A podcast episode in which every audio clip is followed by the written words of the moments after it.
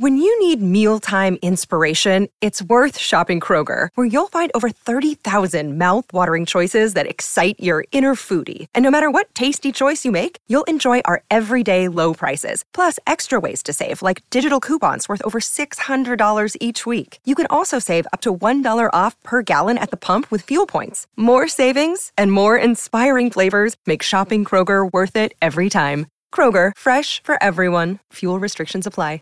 Hey y'all, Darius Rucker here. You know, a lot of people ask me, what inspires your music? And one of the big things is a strong sense of place. That's why I love my home state of South Carolina and want to share the awesome things it has to offer. From the beautiful mountains down to the sunny coast, it's got it all. Not to mention two of my personal favorites great golf and amazing food. Come see why I love this place. Visit discoversouthcarolina.com.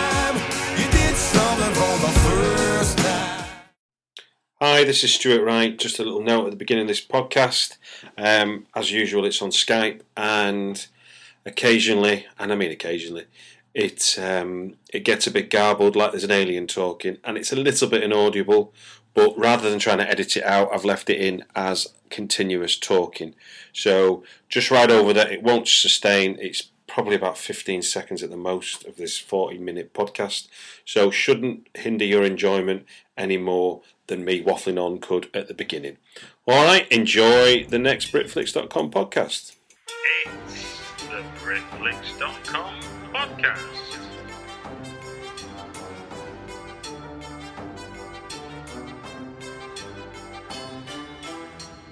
It's the Britflicks.com podcast. Welcome to another Britflicks.com podcast. Today with me, I've got novelist, screenwriter Dougie Brimson. Hello, Dougie. Hello. You all right there? I am fine, thanks. Yeah. Good man, good man. Now, um, we're, we're talking today because uh, I, I saw a recent blog post of yours um, talk, talking about the, the sort of end of, um, I think, the end of filming of uh, Top Dog, which is a an adaptation of a book you've written. Yeah. Do you want to tell us a little bit about what Top Dog is and when we can ex- when we might expect to see it? Um, well, I first I first wrote the novel of Top Dog, and you know I can't even remember. I think it was about two thousand and four. It was Okay. pre Green. It's pre Green Street, Okay. and um, really, to, it's the story. It's the sequel to a previous novel called The Crew, hmm uh, and involves the main central character, a guy called Billy Evans. And um, it, I had, after a meet, I met with um, Leo Gregory back in about a year ago. Uh, yeah, about a year ago from today, really. And uh, we discussed, um, we were discussing another movie I'd written, another movie project that I, I really wanted to attach him to Yeah. and um, we both discussed our experiences of Green Street, which weren't great. You know, it wasn't a great experience for either of us.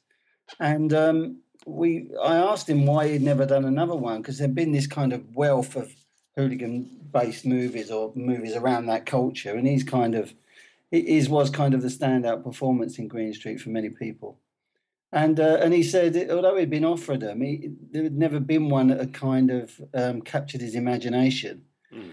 So I said, uh, and he he asked me the same question really, but the answer for me was, well, I'd, I'd never been asked, you know, and I'd, I'd kind of after Green Street, I'd moved away from screenwriting. Really, I'd lost interest in it, Mm. and um, so I said, well, I've got an idea if you want to think about it, and I told him about Top Dog, which is the story of a guy who um, is a head of a hooligan group, um, and who just he takes it to to the next level in the pursuit of really, you know, his own personal uh, enjoyment more than anything else. Um, he take tries to take it to the next level, and and um, in the end of the day, he comes unstuck. It's Jonathan calls it um, Long Good Friday, uh, Okay. the modern day version of Long Good Friday, and in many respects, it is. And um, and that's really how it came about, you know. So um, and that only came about through Twitter, you know, purely because Leo popped up. Someone else had retweeted something on Twitter. Um, and I got in touch with him. And, uh, and there was. So Top Dog is really all down to social networking, really. So yeah, the important thing to note there for the listener is that uh, yeah, you were you were the screenwriter of Green Street, one of the um, one of the early early early batch of um, of football. I guess one of the instigators of what was the uh, sort of football hooligan film. Yeah, yeah. Um, I was on the um, I was an extra on the Green Street Three in. Uh, Yeah, I- I'll keep that quiet. well, I don't think Equity are going to looking for me. That's for certain. Well, it's better. Well, I've I've not seen um, Green Street two, and I'm probably never ever going to see Green Street three. So um, uh, I've I've only actually seen Green Street once, um, and that was purely because I, I- they had to contractually invite me to the premiere, so I went out of sheer bloody mindedness, really. Really, I mean, was was the experience? I mean, you, you mentioned on that blog that, that got us talking that you'd had a bad experience with it. Was that just the general process of getting a film made, or No, it, it was it was just a. Uh, I, you know, I don't want to go into it too deeply because I've done it. I've done it a lot before. But suffice to say, um, my my opinions on how it should have unfolded were slightly different from the directors okay? and uh, oh, the producers, and there was a lot of clashes on uh, during pre-production, and uh, and in the end, in the end, you know, I've, I've written about this before as well. I got banned from the set, and uh, because there was a, a particular scene that the actors didn't like that I never liked, and so I worked. I helped the actors kind of redo the scene prior to Mhm. shooting, and it went down like a lead balloon because apparently that's um, not the dumb thing for a writer to do that. no, no, it's, And, um, yeah, that was it really. So it, I, I walked away from it really before, um, before it had wrapped. yeah. I mean, I, I put, I put my cards on the table myself. I mean, I'm I'm I'm screenwriting myself with a couple of features in in development, but nothing produced. I've done some short films, Yeah, and in essence, the short films I've been doing have been to simply see how how how far and wide it might go from my screenplay without me being actively involved, with the assumption that there won't be much involvement on a feature film once the director gets their hands on it. Well, I, I, I see. I came into screenwriting by accident. Mm-hmm. Um, I'd, I'd had, I'd been writing books up to that point. I'd done, I think I'd done about seven or eight books up to that point. I can't- think uh, can I just say, Dougie, before so so essentially your background is you did 18 years service in the RAF, yeah, yeah, and in '96 you started to write where you wrote your first book. Yeah. I, yeah I, I co-wrote a book called Everywhere We Go with My Brother. Okay, And that was that was released in uh, 1996, just before Euro '96. yeah, and then that led on to another three books I co-wrote with him, hmm and then um, uh, just went a bit crazy after that. And I, we just, I well, we went our separate ways. He wanted to do other stuff, and um, which was great. And so I did my thing, and I I just carried on writing, and I I fa- found an audience. You know, I was I was very lucky, hmm and um, it was that old adage, you know, find a niche and fill it. Really, well, create a niche and fill it. And um, and then out of the blue, I got a phone call from a guy called Jon Baird, who most people will know now as the guy who's just directed Filth, the Irvine Welsh thing. And um, and he asked me if I'd be interested in working with him on a short. Um, and I'd never done any screenwriting before. I'd, I'd never even considered it. In fact, I'd never ever set out to be a writer before. Mm. Um, and so I said, yeah, and I, I met him and we talked about what we wanted to do. And, uh, and we, um, and this was, I was working on Green Street at this time, but we never knew that anything was going to come of it.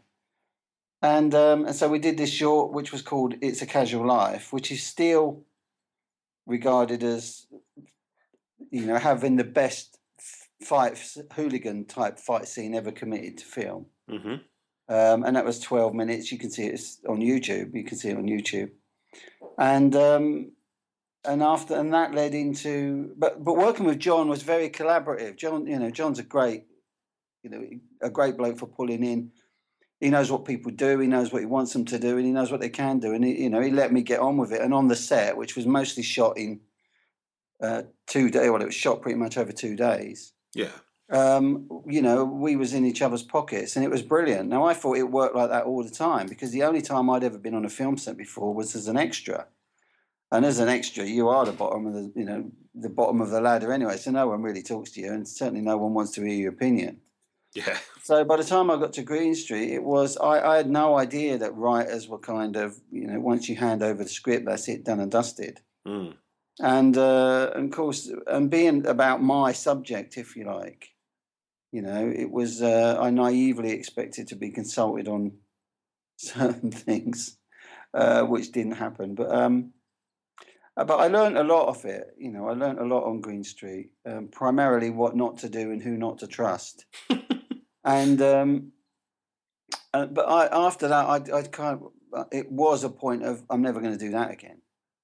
You know, I'm not I'm not interested in doing that again. And then a few years after that, um, a good few years, I got approached by a guy called Philip John, Yeah.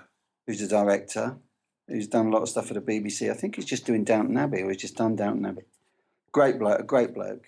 And he asked me if I wanted to do some more, and through him, I got in, introduced to a guy called uh, Raka Singh, who did the killing of John Lennon. He's a producer, hmm and he encouraged me to do a lot more. And um, and I learned a lot off those guys.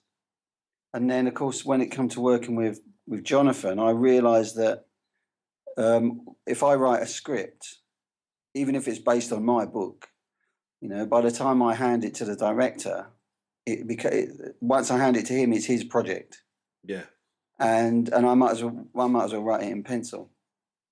And um, and you, you think Ke- it, you think it's that malleable from that point? uh, that's that's how I approach it. Okay.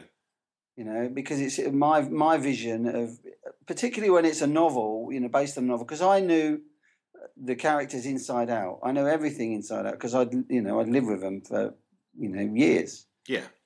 And so when I wrote the first draft, I mean, by the time it got to Martin Kemp, I think we'd gone through three or four drafts already, but they were still very much a first draft, if that makes sense. They were Yeah, still yeah. very raw. Yeah. And then Martin got his hands on it and, and just tore every page to shreds, really, and says, well, well, you can't do this. I don't want that. That won't work. I don't need this. And which is a, a kind of, um, it, it borders between humiliating, soul destroying, and enlightening experience. Very weird feeling. You do kind of walk out of there like you've just been bollocked rigid. Give me the enlightening bit then. Give me the give me the silver lining. the the the thing he taught taught me more than anything else uh, was that if you're a write, if you're a screenwriter, you've got to give the actors room to act. Okay. Because I'm looking at it as you know, I'm I'm writing stuff down as as a an author. You write stuff down and you paint pictures in people's heads. You leave it open for them. hmm Where as a screenwriter, you've got to you just put the nuts and bolts there, and you watch the actors do it. And Okay. um, and that taught me an awful lot to give them space to do what they've got to do. And uh, and he doesn't need directions in a script. He needs dialogue, and he needs the the the nuts and bolts, and it's his job to put the rest on it. And um, and he taught me he taught me an awful lot in terms of what I have to give him. It's his job to give the actors the rest, if that makes sense. No, totally. Yeah. And um, and he's amazing. You know, he's absolutely amazing. From the first time we talked to him, really, we knew, and he was in LA. We Leo and I talked to him over Skype. He was in LA, and we knew within three or four minutes that he got it. You know that he was the guy for it, and um, he he was amazing to work with. You know, absolutely amazing. But what he does is he he's very good at delegating. He's very good at trusting, but he's also very good at listening. And there was a few scenes, particularly during the fight scenes, where he'd say, "Right, this is what I want. That's what I want," and I just go to him and say, "Martin, it doesn't work like that. This is how it works. You need more of this. You need more of that." hmm And he'd say, "Right, let's do that." And this And is it- actually on set. These Oh, this conversations. on they, set, you know, between Okay. takes. Okay. You know, is is that is that receptive to input because he knows, you know, I know my subject. He Yeah. knows the the police guy knows his subject. All these guys know what they're doing, and um, and he was amazing. He was absolutely amazing to work for, and I think people are going to see that when it comes to Top Dog. You know, Uh, In in terms of the, um, I mean, you talked a bit there about the kind of feedback you were getting and what you learned about what was needed from a script. But what, how did you find that initial transition from having written novels in the past to writing a screenplay? Um, how, how did it differ for you as, a, as an approach? It- it's, it's a totally different uh, way of working. To- totally different. Um, because there's, there's, with a novel, you got you know 75, 70, well, 82,000 words, I think Top Dog is. And you've got to condense all of that into 90 minutes. And so it's what you leave out. And it's uh, about picking, you know, and it, you know, remember, I'm adapting my own book. Yeah. So everything in that book is important to me. But to Martin, it's not. You know, Martin is, he picks this, he picked the story he wanted from Top Dog. Everything else was niff naff. so you've got to cut it out and then boost up. And one of, one of the things he did, he said quite early on, I need the women's roles boosting up. The reason being is we won't get good actresses to them. So when you're boosting the, the female roles up, that changes the a lot of the dynamics with the central character as well, which makes him more of a character and more gives him more personality, which gives Leo more stuff to work with. And it was little things like that which you think, yeah, that's right. And it, it, in many ways, if I could go back in, I don't want to talk about this bit too much, but to go back in and rewrite the book would make the book much better Mm. because it gives me more. Because I'd never considered the female roles as being important. It was all about um, the the central character. Yeah. And with with the script as well, I always know what the I write back to front, whether it's books or script. I always do the ending first Okay. because, and I'll I'll, re, I'll go over and over and over the ending. I mean, with a particularly with a novel, I'll work on the ending until I don't have to edit it anymore. I know it's spot on because everything else is about getting the reader or the viewer to that point. hmm So you can take it off in any direction you like. You can go in any tangent as long as you come back to that same point. It's a bit like a point on a GPS, then, isn't it? Really, I Yeah, absolutely. You know, it's like you type in RAC route plan, it will give you all sorts of different routes, but you still end up at exactly the same house. Yeah. And with me, that's the way I, I work. I always have done. Now, what happened halfway through the script is Martin kind of changed. He says, We need to change the end because the end doesn't work. And there's a very particular reason why the end doesn't work. And as soon as he said that, I said, Yeah, you're right. So what do we do? So we came up with a, a different ending to the ending in the book, which is even actually even better. Mm. And so, um, and this goes back to what I was saying. This, uh, you know, the scripts I give him might as well be in pencil because every everything is open to change. And I did say that to him very early on, I, and to Jonathan. I said, I'm not, you know, everything is open to debate. Everything.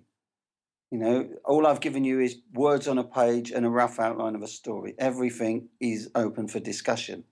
And even on set, you know, Leo would say, I don't like this. I don't want to say that. I don't, you know, I think we should do it this way. I think we should do it the other way. Okay, let's go with it. Go. But sometimes that had happened. I wasn't even there. You know, they'd just say, Martin would text me or ring me up and say, look, we want to change this. And I'd say, you don't have to ask me, just change it.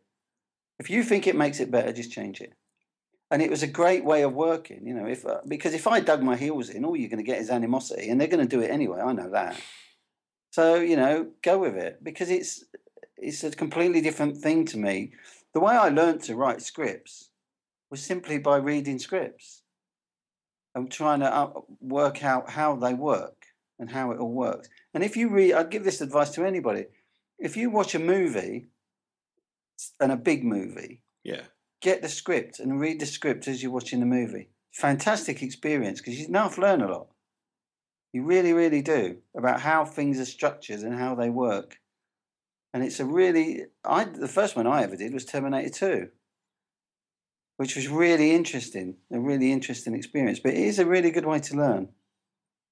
Yeah. mi- Mine was um, mine was Taxi Driver. Yeah, actually- well, there you go. I couldn't believe how much came off the page itself without going into the great detail. You know, Yeah, like yeah. like a novel might. Less is more. Yeah, yeah, yeah. It really is. Less is more. But it, you know, something like Taxi Driver again, it goes back to what I said before. The the script gives him room to do what he's got to do. Mm.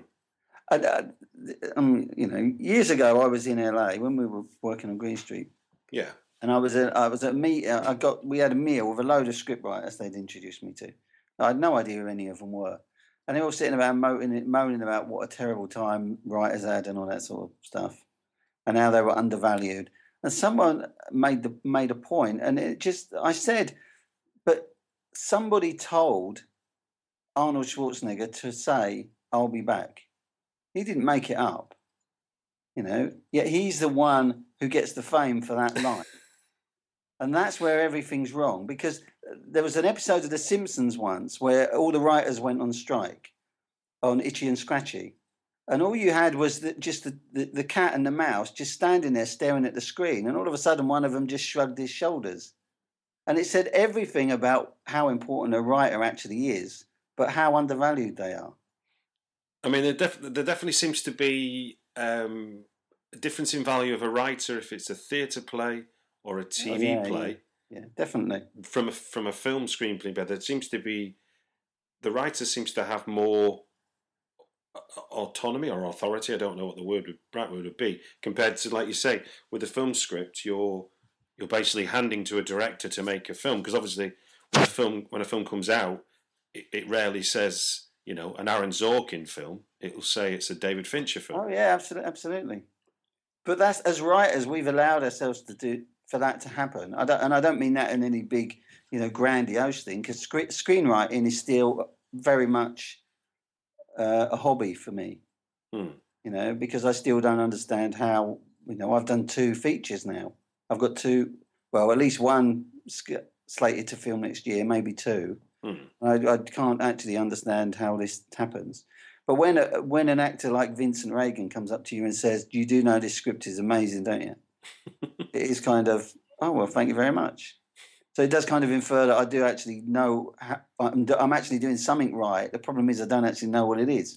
Well, go, So um, could you hazard a guess though at what maybe your years of novel writing gave you that was useful for your screenwriting, despite the fact that there are kind of different crafts? Um, I, I- I think someone said to me years ago when they'd read The Crew that it reads like a film script, and um, and I was quite flattered by that because I'd always it was the The Crew was a story which was originally written for TV. It was originally written for Lynda La Plante, Okay. and um, so all of my books, my novels, are dialogue heavy because I like dialogue. I'm not good on all the flat because I never trained to do it. You know, I, I'm not good on all the the flannel. You know, he walked down the windy street and the clouds flew past, like whatever. That's not me. I like things driven by what people do and what people say, because it leaves the, the reader the the room to kind of paint that picture in their head. You know, it's funny when we when we were filming Top Dog, a lot of people come up to me because we had a lot of extras on the set some days, and I tended to use football lads where I possibly could because they knew I wouldn't have to teach them stuff.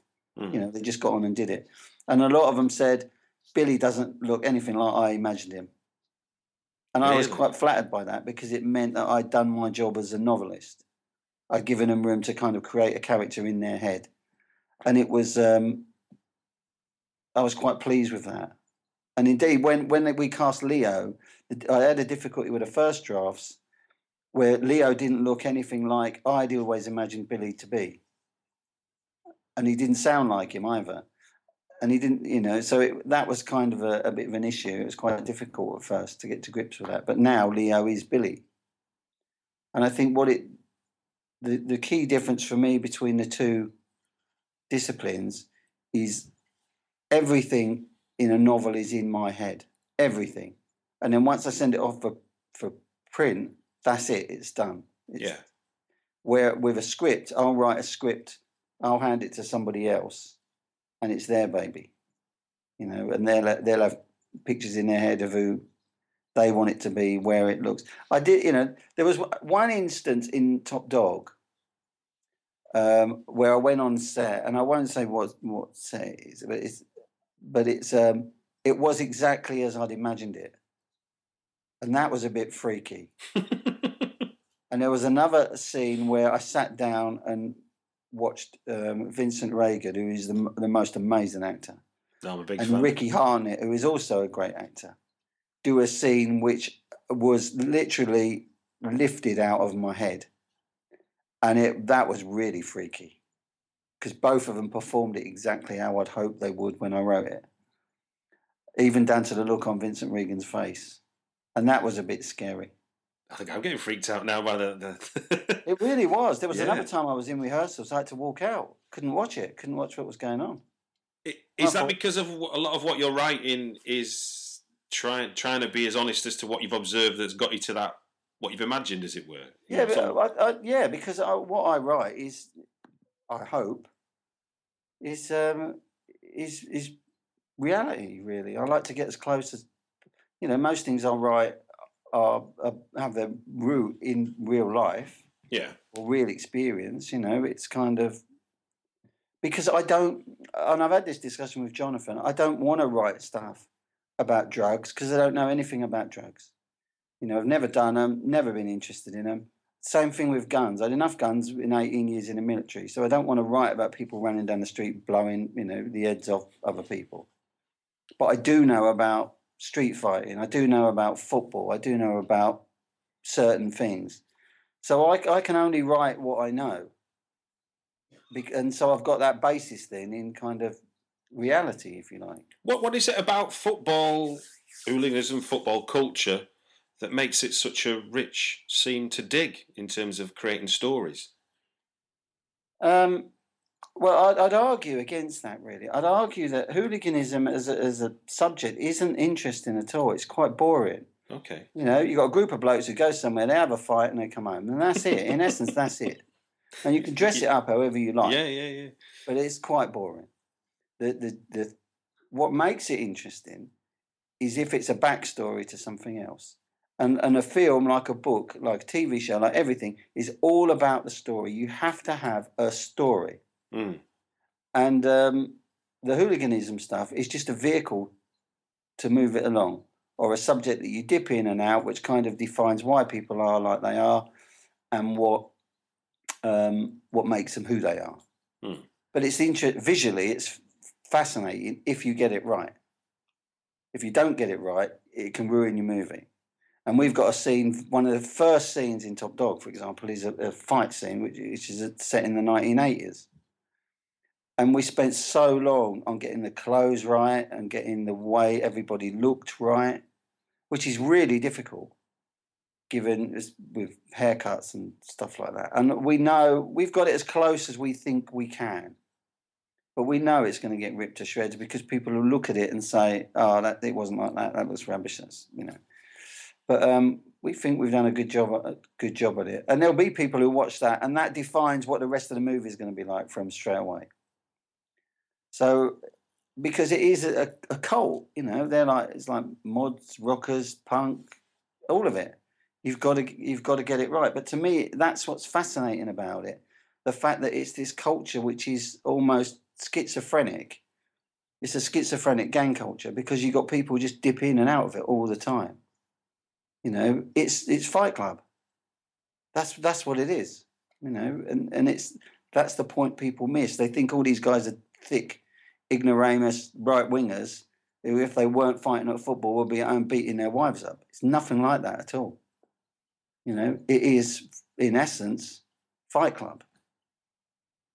Yeah, uh, well, also just generally speaking, the, the the football culture in itself is something that, admit, it's grown in terms of people who like football, but the kind of people that go home and away hasn't dramatically. Certainly, those that go away hasn't dramatically changed over the years. It's still a bunch of people who go and do something that is largely illogical to a lot of people, but they still, you know, they follow their teams and that's what they do, and that's how they define themselves. Uh, It's, the, it's the, the, the irrationality of following football is what makes it so interesting. Yeah, And people who don't follow football necessarily or who watch football on TV don't understand that for guys that travel, it's not even about, it's not necessarily about the football. Football is the reason for it, but it's about a day with your mates, a day on the lash, the experiences of going away, the way you get treated. You know, it is, um, it's about experience, but it's not necessarily about watching great football. If it was, you know, everybody would watch Arsenal or Man United. You know, it doesn't explain why people who follow clubs like, you know, Hemel Town, it's my town, you know, you'll get 40, 50 lads go to every game. Well, why would you do that? Why do you do that? You know, it's that's not about necessarily about football. It's a part of it's about being part of something. You know, and and that's what makes it so fascinating for me. It always has done. And and was and has there never been any temptation to draw on your, your eighteen years in the forces in terms of your, your writing? Is that I've not? been a- I've been asked a lot, and, and it's something I've um, I've thought about. I've got a couple of ideas for things, um, but at the moment, it's I, I'm I'm very for I'm in a very fortunate position. You know, don't get me wrong, where you know I've got kind of work backing up. Hmm. Um, but I wouldn't, you know, I've got about four or five scripts that, that are good scripts that have had good feedback and people really like them and stuff like that. But we're having real difficulty um, finding any money to get them made. And I find that incredibly frustrating. And I don't know if I'd be interested in writing something and then going out and trying to get it made when there's people, you know, because to me, I'm, you know, I've never, I've written about it on my blog before. I write to make money. You know, I don't want to write Gone with the Wind or, you know, The Third Man or whatever. I just, I write to make money because if I make money, it means I can afford to go to football and I can afford to ride motorbikes and I can afford to go on holiday. And sooner or later, it means I can afford to retire. And yeah, it would be nice to have the freedom to write something spectacular. And I know one day I'll, I'll you know, I'll write the book that I really want to write.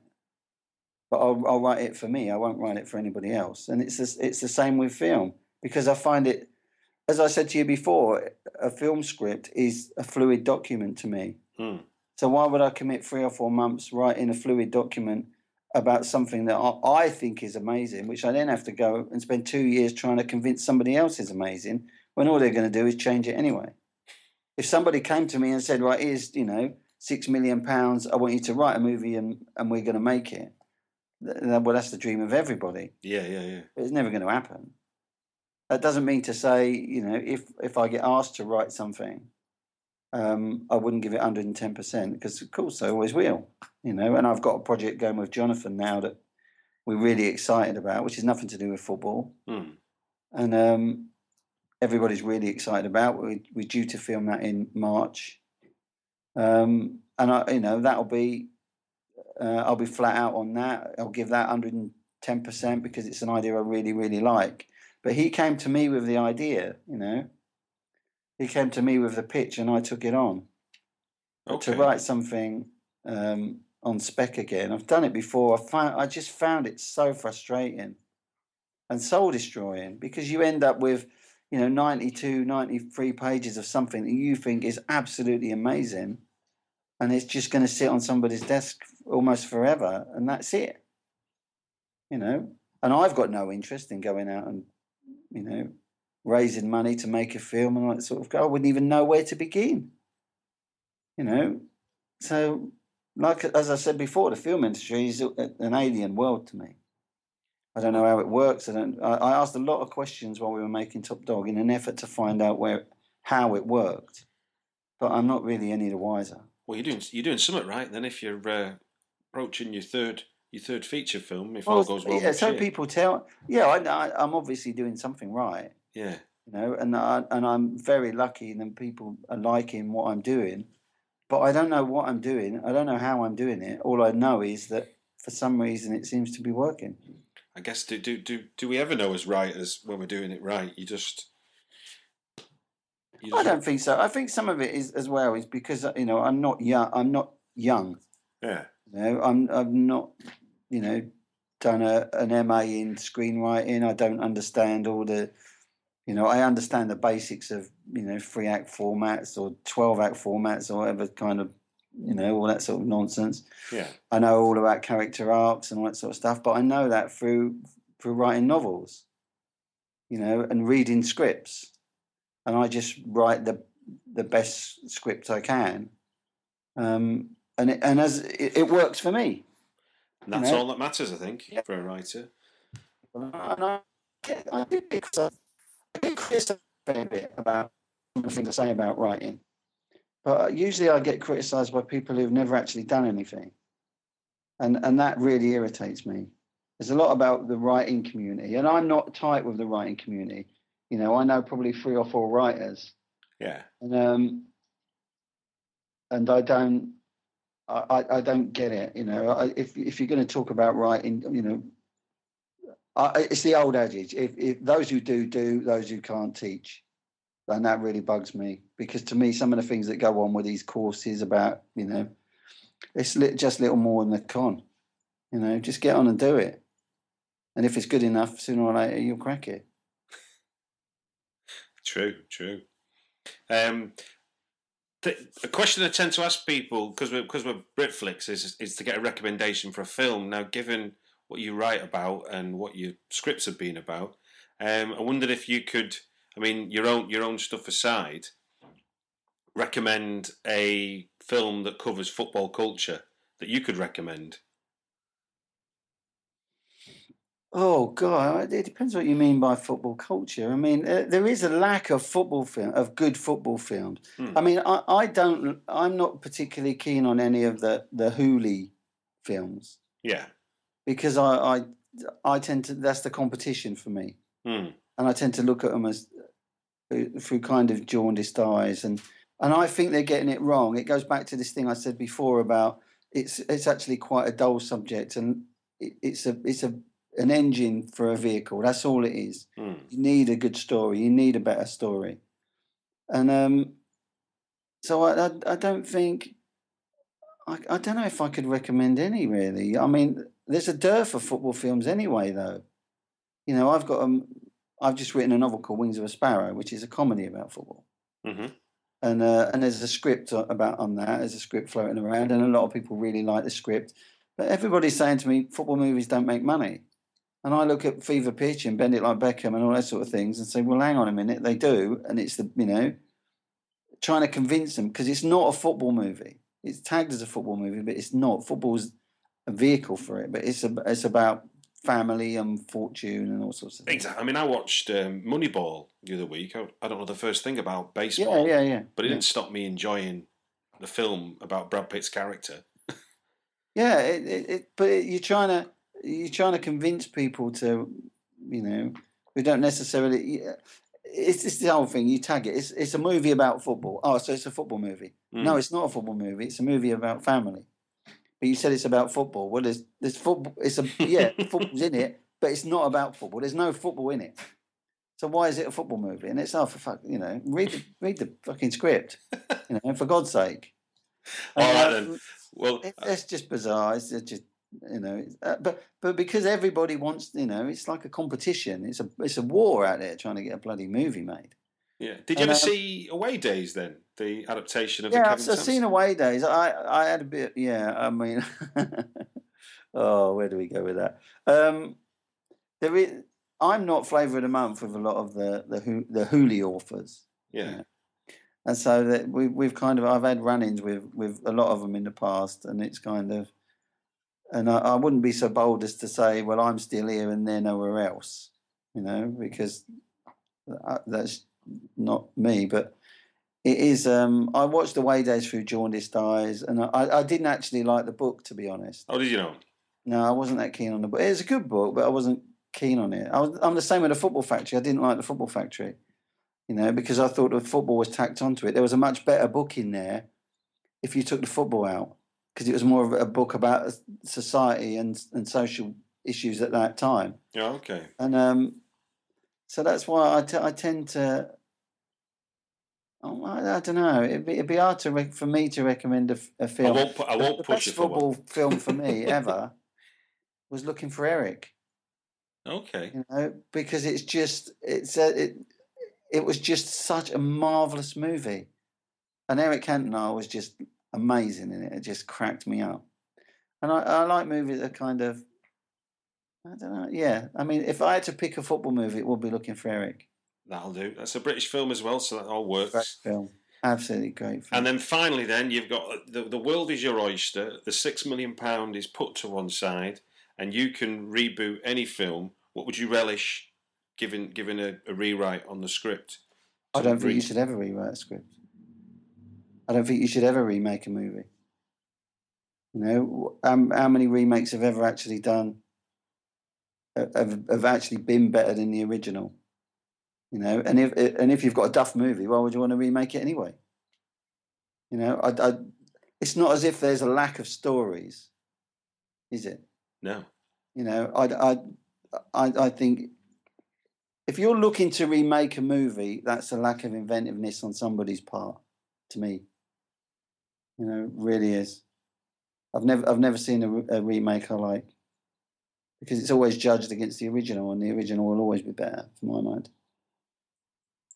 Fair enough, sir. Fair enough. Well, look, thank you very much for your time taking part in the Britflicks podcast. My ple- absolutely my pleasure. Uh, and when, when, when, if is has Top Dog finished filming now? Has it? Yeah, Top Dog's finished now. So Um, I think there's a few pickup it- shots to do, um, but um, yeah, it's, it's we're wrapped. It's done, and next next time I see it, it'll be some rough cut somewhere, which is going to be quite an experience.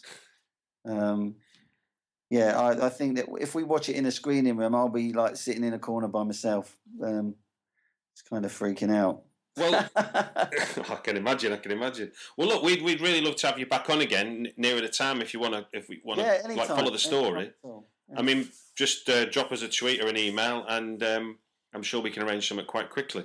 yeah, anytime. It'd be great just- to follow the story. In fact, it, that'd be an interesting thing to do if if you'd be interested. You know, we could follow the the, the story. You know, you've now finished filming. Um, we could follow the story as it as it hits the theatres, as it were. Yeah, for for sure. I mean, because it's uh, I, I like I say, you know, the film industry is an alien being to me. I've got no idea how anything works, and I, I'm imagining now that someone's sitting in a room editing it away, and then at some point I'll get to see it, and then it, there'll be some more editing, and then I'll get to see it again. But I, I've no idea. It's it's a you know it's quite an it's been quite an exciting journey. I've got to say. Well, you, I mean, you keep saying you, you've got no idea, but you think that there's a famous quote, and I'll paraphrase it from uh, William Goldman, who basically said, "Nobody's got a clue what they're doing." to Yeah, and, and to be fair, you know, and, and I know you spoke to him. Um, what Jonathan is doing is is quite amazing because he doesn't. He, he's not kind of following convention. He's chasing whatever can work, Hmm. and uh, and um, long may he continue. You know, he's um, because I'm quite happy to be sitting on his coattails and being dragged along. Thank you very much. All right, sir. Well, look, thank you very much for your time, and uh, good luck with the rest of uh, Top Dog and the other projects you're working on. Thank you very much, Stuart. Take care, Dougie. Bye bye. Bye. It's the Britflicks.com podcast.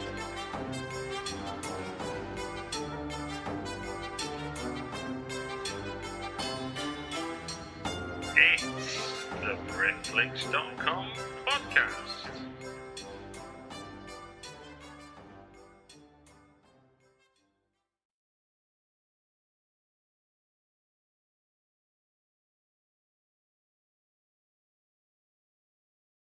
Save big on brunch for mom, all in the Kroger app. Get half gallons of delicious Kroger milk for 129 each, then get flavorful Tyson natural boneless chicken breasts for 249 a pound, all with your card and a digital coupon. Shop these deals at your local Kroger today or tap the screen now to download the Kroger app to save big today. Kroger, fresh for everyone. Prices and product availability subject to change. Restrictions apply. See site for details.